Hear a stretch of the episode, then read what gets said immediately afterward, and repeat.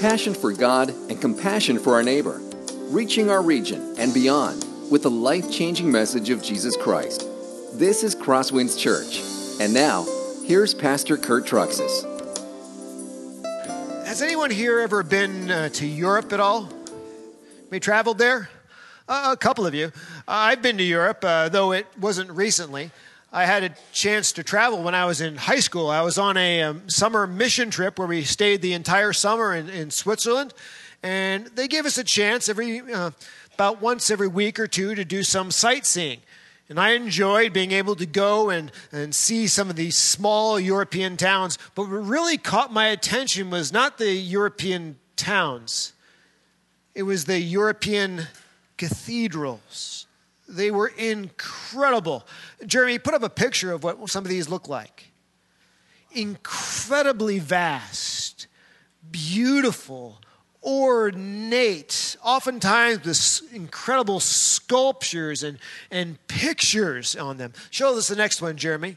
Here's another example of what some of these kind of cathedrals can look like. You walk into them and you feel like you have officially come into the presence of God. Now, thanks, Jeremy. That was a shocker for me. You see, I grew up Baptist. I grew up in one of those churches with all straight pews, everything like a box, you know, and white walls, and the pastor had one of those pulpits that was so big he could keep an entire library open in front of him when preaching on Sunday. It just real simple. And then I started to wonder, you know, why is it that it looks like in the Protestant churches they fired the architect before he got a chance to be creative? Yet in these old Catholic cathedrals are filled with images and pictures and such amounts of vast amounts of color. What's going on here? Well, I have to tell you that it's uh, not because the architect was fired that often Protestant churches are so plain. It actually all has to do with the second commandment, the commandment we're going to be studying this morning. This summer, we're working our way in Crosswinds through the Ten Commandments. And we've learned that the Ten Commandments aren't there to take life away from us. They're actually to give life to us. God gave us the commandments for our good, for our joy, and for our benefit. The little tagline that we've been trying to hit again and again throughout this series is it's after God set his people free from Egypt that he gave them the Ten Commandments to keep his people free. The Ten Commandments all have to do with our, our freedom. They're for our good.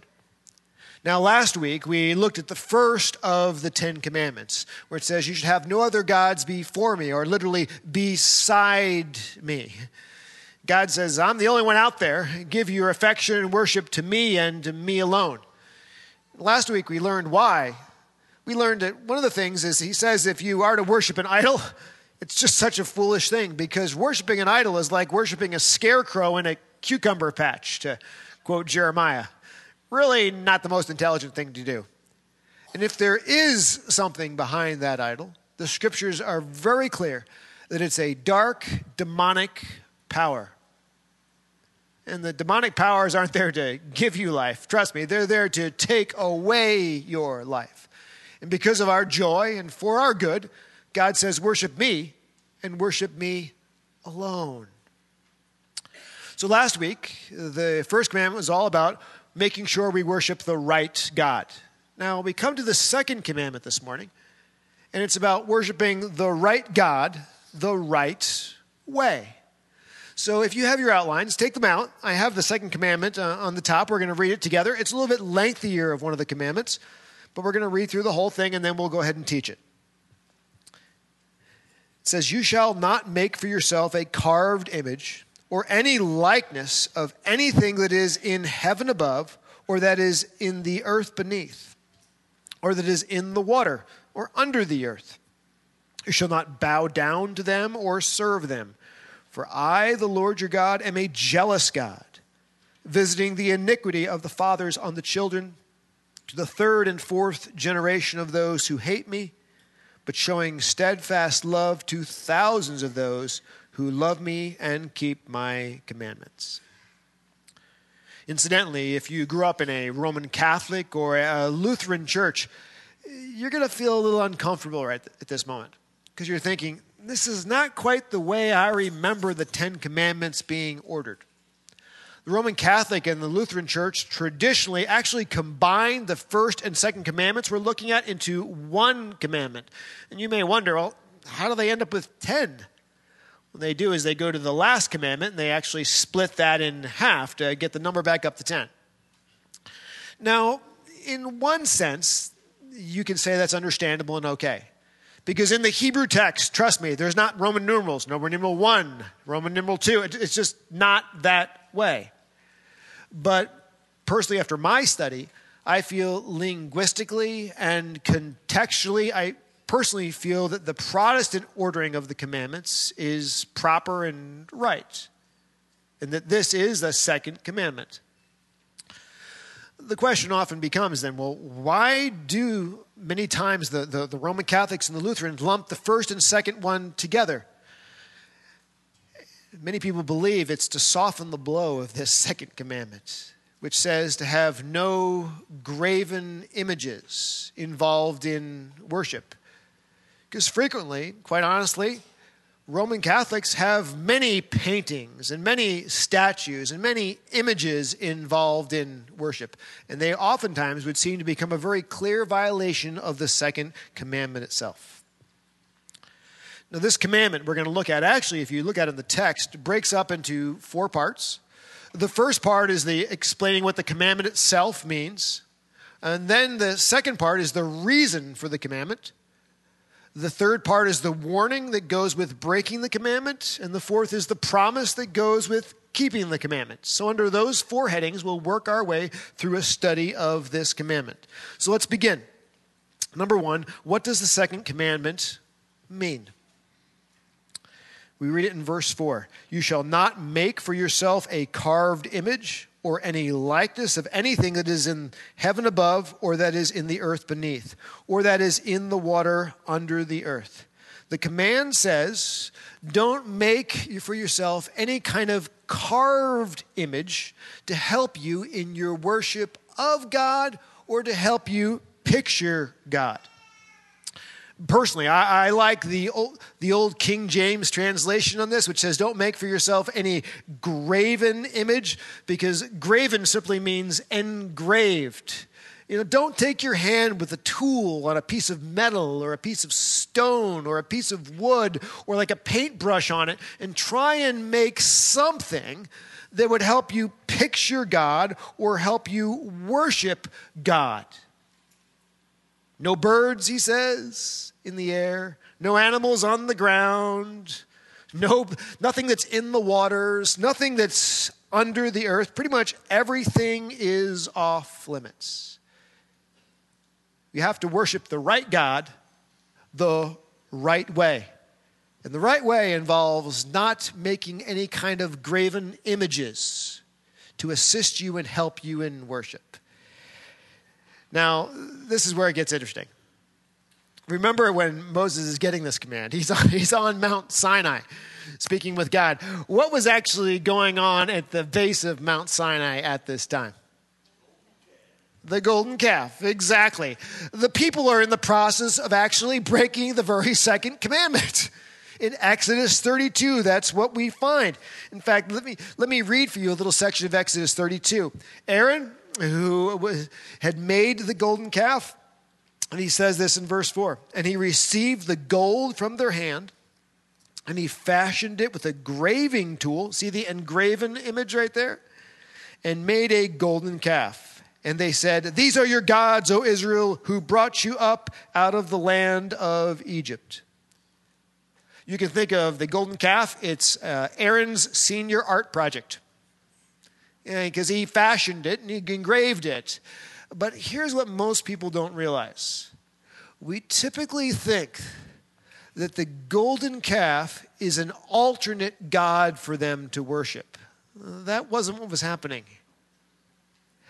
The golden calf was a way that they were going to look at worshiping the true God who was on Mount Sinai. The golden calf was an attempt at Aaron making the incomprehensible God a little more comprehensible, giving the people something that they could relate to and connect with. In fact, if you wonder and you think, well, I thought the golden calf was a different God, just continue to the next verse. And what does Aaron say? When Aaron saw this, he built an altar before it, and Aaron made a proclamation and said, tomorrow shall be a feast to the Lord. You want to worship the God that's with Moses on Mount Sinai? You do it through the golden calf by this handcrafted image. Worshiping the right God, but they're going to be doing it the wrong way. I often wondered, why did he make a golden calf? I mean, why not a golden ostrich? You ever think that? Well, remember contextually, uh, the Israelites have come out of Egypt. We saw a little bit of the Egyptian gods last week. I briefly mentioned this last week, but the Egyptian gods are often uh, represented by animals, if you study this. Like there's a, a god who has a frog head and a human body. Another god who has a falcon head and a human body. The chief among the Egyptians' gods is what's called the Apis bull.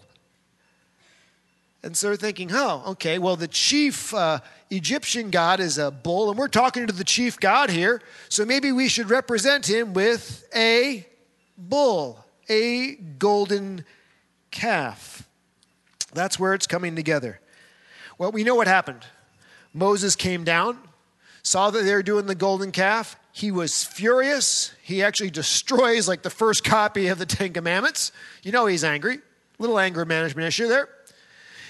Ends up, goes down, and he grinds the golden calf. He burns the golden calf. He puts it in the stream and makes people drink from the stream so they never forget not to have a golden calf. Well, come on. They're trying to worship the right God. They're just doing it the wrong way. What makes that such a big deal? That moves us to the second point in our outline. Why did God forbid, forbid man-made, a man-made image to help us worship? What's the reason? And here's where it gets interesting. You shall not bow down to them or serve them, for I, the Lord, your God, am a jealous God. The reason that you don't make an image is because of my jealousy. All right, some of you are thinking, that's weird. I thought jealousy was a bad thing. Jealousy is wanting what somebody else has. No, actually, that's envy. Envy is wanting something that somebody else has that you want. The jealousy that is talking about here is different. This is a righteous jealousy. Instead of wanting something you don't have, this is protecting something that you should have. This kind of jealousy can best be described as the feeling that comes over a husband when he sees his wife in another man's arms. That's wrong. She's mine, not yours. That's the kind of feelings that comes over God when he sees his people crafting an image with their hands and pouring out their love and affection to that created image instead of him. That love and affection, it's supposed to belong to me, not to that thing you created with your hands. Now, there's more to the picture than just this simple act of jealousy. Let me give you a couple other pieces to help you understand. Graven images, by the way, always make God smaller. They do. Let me show you a picture. This is a picture uh, of Cindy and I. Some of you remember this. Uh, on Mother's Day, we had a Mother's Day photo booth out in the, in the foyer. They took a photo of us. Here's the question. Now, is this an accurate photo of us? Other than I can tell you the camera put on ten pounds. Is it an accurate photo? Uh, no. Like it says family, But it doesn't show you three of my children. It doesn't show you my father who lives with us. It doesn't tell you anything about my wife's cooking skills. By the way, she's great, especially when she cooks Italian. It doesn't tell you anything about the languages that we speak. It doesn't tell you anything about the home where we live. You see, a picture is just a little slice in time. An image is a slice in time. And it automatically reduces things and makes them smaller because it cannot convey all there is to a person. The same thing goes on when it comes to our worship of God, when his people make a image or some kind of idol or icon that they think is going to help them picture him and help them worship him. Inadvertently, what they always do is reduce him, and they make God much smaller than he actually is. There's no way around it. This is one of the reasons God says you cannot make any kind of image to try and represent me, because it will distort me and reduce me. Think about it, Exodus thirty-two. The golden calf. Well, they're trying to worship the right God, but they're worshiping it through the golden calf. But now all of a sudden, God is limited to one place at one time, when the truth is he's omnipresent and everywhere. The golden calf can't tell you about God's incredible love, can it? It limits him. A golden calf has no way of depicting and conveying God's incredible power. It limits him. So the point is, anything we make to help us in our worship of God or to picture God ultimately makes him smaller than he is. And this, by the way, is the source of what is often the Catholic and Protestant different when it, difference when it comes to church architecture. Historically, uh, Catholic churches and Catholic cathedrals are incredibly beautiful, spacious places. Places where you can walk in and people say you can almost feel God's presence there. They were created with good intent to help people begin to understand the awesomeness of God and the greatness of God. But here's sort of what happens over time. People would come into the Catholic Church, and they'd say, well, you can just feel God's presence here. So God must be here. And if he must be here, that means he's not out there. Now, if I want to pray to him, I better go to church where I can find him. Do you see how all of a sudden he starts to get limited and smaller? I'll give you another example with this. If you've been to the Catholic Church, you know that they often have Um, statues or of Christ, and he's on the cross. He's hanging on the cross. That's true. Jesus did die on the cross, but that's only part of the story. He didn't just die on the cross, but he was buried in the tomb.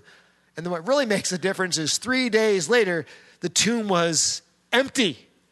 He rose from the grave. And right now, he's seated at the right hand of the Father. But when all you see is that image of him hanging on the cross, you start to get a distorted, incomplete picture. Often Catholic churches may have beautiful, ornate, stained glass windows that depict biblical scenes, created for a good reason to help illiterate people understand stories of the Bible. Starts out in a good way, but they're often so beautiful and so captivating that people all of a sudden saying, I want to go see Jesus. I want to go pray to Jesus. I'm going to go look at Jesus in the window. Or I can't approach Jesus, so I can approach one of the apostles in the window. And then all of a sudden you start seeing candles that are left in front of the images and prayers that are offered to the images. And what's happened is the beauty of these things has actually made them objects of worship instead of the true God, who is the only one who has a right to receive our praise and worship. The Protestants uh, who wrestled with this, they had sort of a rebellion against this, and they said, you know, we want to have a very simple place of worship. We want to get rid of all kinds of images and objects that would become places and things that people would look to to worship. And so that's why you often see the, the Protestant churches are rather simple in structure, just a gathering and a meeting place. But in the Protestant churches, what you find is instead of being image-based, they're word-based. They're a place where you hear the preaching of the Word of God much more than you see images that try to picture God. Now you wonder why. It also comes out of Scripture. Let me show you Deuteronomy chapter four. It says, "Therefore watch yourselves very carefully, since you saw no form on the day that the Lord spoke to you at Horeb, out of the midst of the fire.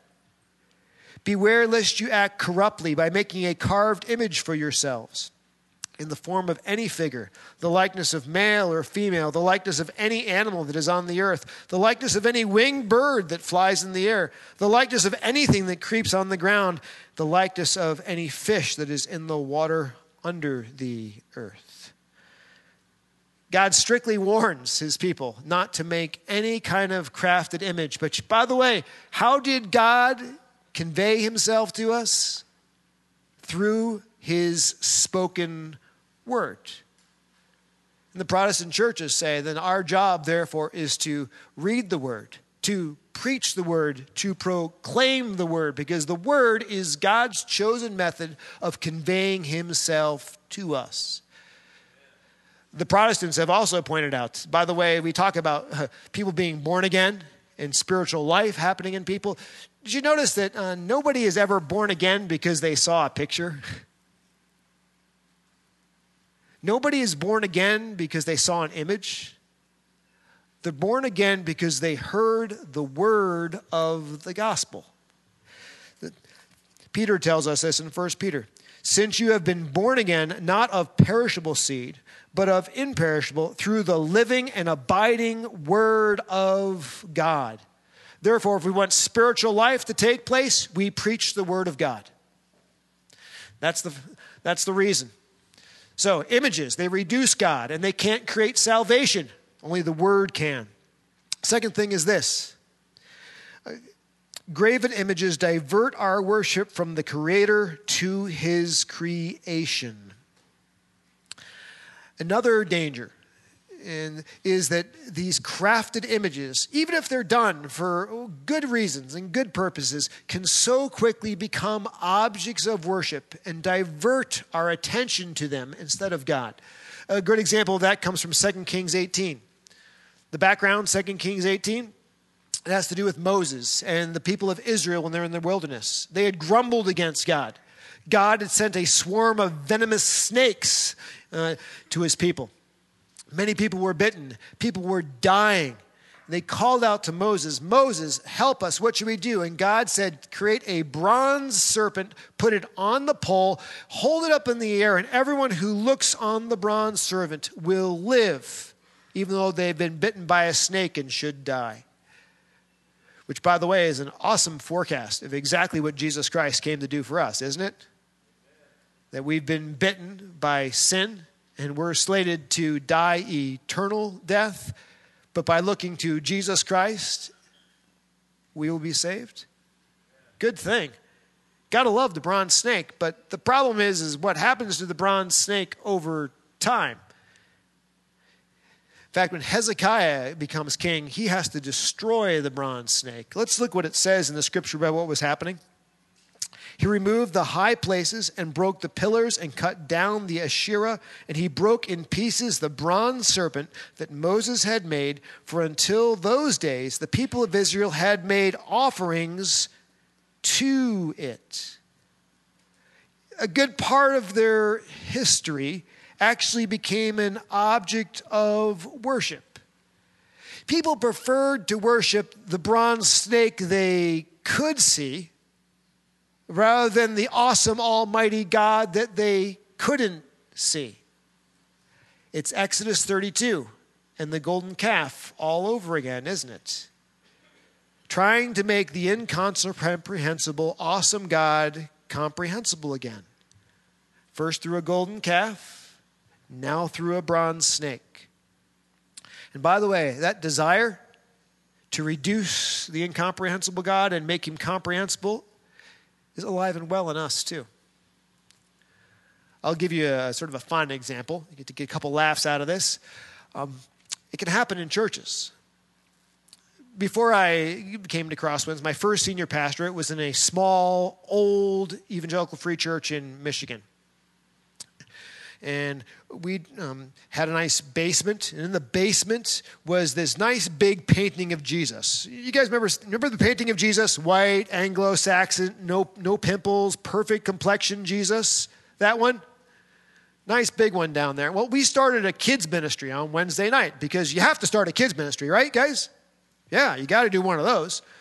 So we had a kids ministry. And if you're going to have a kids ministry, you have to have balls. You got to throw balls. It's like Awana. So we ended up throwing balls down there, and we tried to protect Jesus. But, I mean, Jesus, he took a couple serious hits. In fact, the, the corner of Jesus' painting ended up getting broken in a little bit. So I took it upon myself to save Jesus. And I took him off the wall, and I put him in a safe place called the furnace room. I didn't realize what I had done. Because for some people, I became known as the pastor who took Jesus out of church. You see, what happened was that Jesus, for some people, had been there a long time. They'd always remembered their church with that picture of Jesus. And it started to become venerated and worshiped like a bronze snake. It was that immovable piece of church furniture. And it was starting to receive some of the object or some of the affection that should have been reserved for only God himself. Let's move down to the third point. Graven images leave us with the false belief that we can manipulate God through them. If you have a graven image that's involved in your worship, you think you can control God. Well, maybe if I just offer the right incense to it. Maybe if I make the right pilgrimage to go see it. Maybe if I offer prayers to it, then God will give me his favor. I'll show you what this looks like in, in modern day. Go ahead and put this the image up. This is Our Lady of Guadalupe. She's found in a Catholic church in Mexico. She is the most venerated um, of the Catholic Uh, what do they call these things? I'm looking, I'm hunting for a word. You know, places they go where people pray, whatever they're called. So people come from all over the world to see this picture and to pray to God before this picture of Mary. And of course, because they are in desperate situations, they have been to approach this, this painting of Mary that is in this Catholic church on their knees. Go ahead and put that picture up. They approach on their knees from great distances away, thinking that this will make their prayers more effective as they approach the Our Lady of Guadalupe painting in that cathedral. There's stories you can find on the internet of uh, women with children who are sick, who hold the children in their hands, and great distances away, they start approaching on their knees and crying. And finally, by the time they get to this image of Our Lady of Guadalupe, their knees are nothing but bloody, thinking that this great act of penance will make their prayers for the health and life of their children more effective. Does that help them manipulate God and gain his favor? Absolutely not.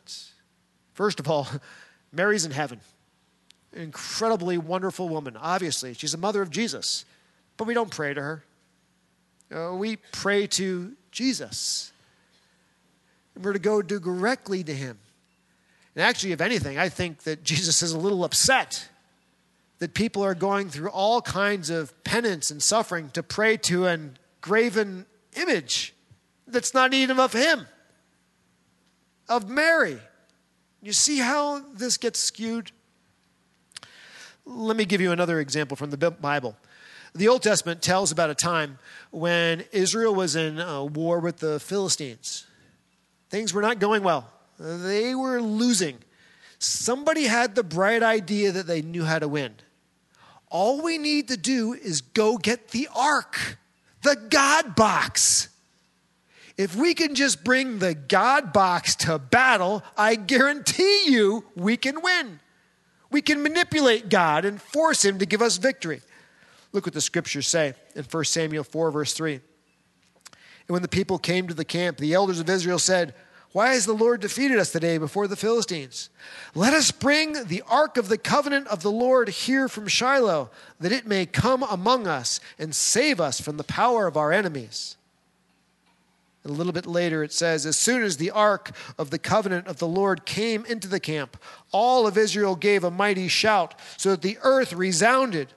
And when the Philistines heard the noise of the shouting, they said, "What does this great shouting in the camp of the Hebrews mean?" And when they learned that the ark of the Lord had come to the camp, the Philistines were afraid, for they said, "A god has come into the camp." And they said, "Woe to us, for nothing like this has happened before." They've got the God box. Did it work? Was God successfully manipulated into forcing them to have victory? Absolutely not. See, when you end up worshiping an image rather than the God, than God, you think you can manipulate him. It doesn't work. In fact, God let the ark be captured, and trust me, he was quite good at defending himself from that point forward. So we've learned reasons why God says this command. It always makes God smaller, which is than he is. We've also learned that it diverts our worship from the creator to a piece of creation. We've also learned that it lures us with this false sense of security that we can manipulate God as we manipulate the image. But the second commandment also has a warning with it, a very stiff one. And it's this: breaking it will hurt your children. For I, the Lord, your God, am a jealous God, visiting the iniquity of the fathers on the children to the third and fourth generation of those who hate me. Why this stiff warning? Disobedience to this command has a multi-generational impact. Some people get upset and they say, well, how could God punish the sins of children? Uh, or the, how could God punish children for the sins of their fathers? But notice the text here. It says, punishes children to the third and fourth generation of those who hate me. In other words, the fathers hate God and disobey this command. And the result is the children also hate God for three and four generations and disobey this command. A good example of it is the Our Lady of Guadalupe picture that you saw from that uh, Catholic church in Mexico. It was painted in the year fifteen thirty-one. It was painted with probably a very good intent to help people in worship. But over time, what has it done to subsequent generations? It's become venerated and now is an object of worship. See how that happens over time into a multi-generational curse? A good biblical example of this comes out of Judges chapter seventeen. In Judges seventeen, we find a guy named Micah, small town, Ephraim. He's not a good guy. He steals some silver from his mom. By the way, guys, don't steal money from your mother, just so you know. Uh, but thankfully, he cleans his act up, gives his money back to his mom. Mom says, okay, you know, what we're going to do with some of this money is we're going to take some of the silver and we're going to bring it to the silversmith and we're going to make a silver image to help us in worship. Now, Micah, he's trying to be legit about this. He makes this silver image to help him in worship, and he even gets a young Levitical priest. The idea is he wants to worship the right God. He wants to do it the right way, but not when it comes to an image. He wants an image to help him. From there, it gets interesting. The Bible tells us of some Danites from the tribe of Dan who actually scout out the area, find that Micah's a little well-heeled, got some cash, decide we're going to attack him. They attack him and take his silver image, and they take the Levites, and they go back to the tribe of Dan, and Judges eighteen ends with this little phrase. And the people of Dan set up the carved image for themselves. And Jonathan, the son of Gershom, son of Moses, and his sons were priests to the tribe of the Danites until the day of the captivity of the land. I mean, they're Orthodox. Moses' own grandson is the one leading worship. But there's a small problem. They're violating the second commandment. They're worshiping God through this stolen silver image, and they're doing it for generations. Later in the uh, history of the Old Testament, you find that there's a division between the northern and southern kingdom right after King Solomon. Maybe you've read about that. Rehoboam takes the ten tribes, excuse me, Jeroboam takes the ten tribes to the north. Rehoboam, who's Solomon's son, starts leading the two tribes to the south. It's called Israel and Judah. Jeroboam all of a sudden starts to realize that all the people still are going back to Jerusalem to worship. And maybe this division is going to get healed, and he's going to lose his position of power. So he has an idea. He says, you know what we're going to do? We're going to give some alternate places of worship of Yahweh, but we'll do it in the north, so people don't have to go to the two southern tribes in the south. We're going to set up two golden bulls for worship. Does that sound familiar? Look what the text says. First Kings twelve twenty-eight. So the king took counsel and made two calves of gold. And he said to the people, you have gone up to Jerusalem long enough. Behold your gods, O Israel, who brought you up out of the land of Egypt. He borrowed the exact same Hebrew phrase from Exodus thirty-two. One golden calf to help them worship Yahweh at the base of Mount Sinai. Jeroboam now has two golden bulls to help them worship Yahweh. Now, here's where it gets interesting. You'd think the people would be freaking out. History is repeating itself. But what tribe has absolutely no problem and says, bring the golden calf and put it with us? The Danites. Because for generations, they've been worshiping God through a little silver image that was stolen from Micah. So we're used to violating the second commandment. So bring the golden bull here. Inter- interestingly, by the way, uh, a bull also ties into Canaanite religion and Baal worship. And this becomes what is one of the, the, the connecting pieces between Israelite worship and Canaanite worship, and ultimately leads to the apostasy of the ten northern tribes of Israel, God's judgment by the Assyrians, who wipes them out, brings them into captivity, and they never return. Where does the beginning of this huge disaster start? All the way back in Judges seventeen, with a guy named Micah, who decided to melt down some silver and make a graven image to help him in his worship of God, worshiping the right God the wrong way. The point is this: violation of this command has a multi-generational impact. There's no way to escape it. It'll hurt our children. The last point is this. God's commandments promise keeping this commandment will leave a lasting blessing. But it says, but showing steadfast love, literally to the thousandth generation of those who love me and keep my commandments. While breaking this commandment has a multi-generational impact for three or four generations, keeping this commandment has a much greater multi-generational blessing, literally to the thousandth generation of refusing to reduce God and create an image to help him in worship. Now let me talk about how does this commandment apply today. Number one, be careful of church artistry that ends up becoming church idolatry. The Bible is not against beautifying a house of worship. I mean, look at the tabernacle in the Old Testament. It was a beautiful, beautiful place. But very clearly, nothing pictured God and nothing distracted from the worship of God in the Old Testament tabernacle. But in the New Testament church, sometimes beautiful artistry can actually become objects of worship in and of themselves. So be careful of artistry that turns into idolatry. Number two, avoid imaging the Father. The scripture is very clear that there is no image out there that could ever capture or represent God the Father.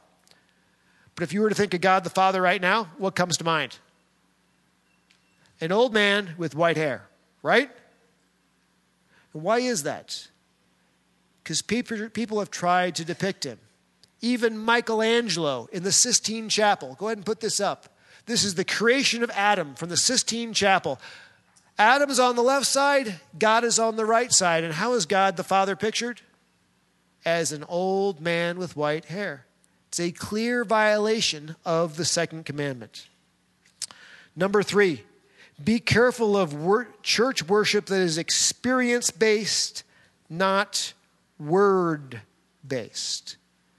We talked about earlier the idea of the Roman Catholic and Protestant difference with image-based worship versus word-based worship.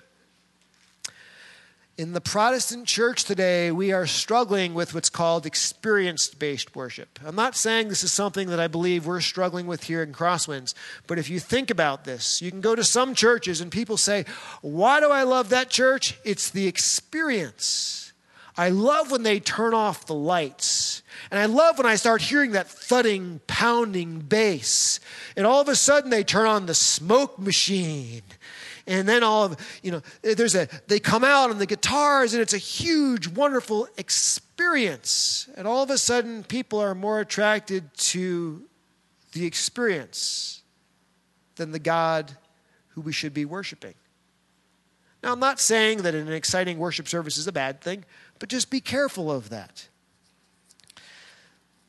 The other thing I want to mention to you is this. Don't reduce God by worshiping him, by worshiping some of his attributes instead of all of his attributes.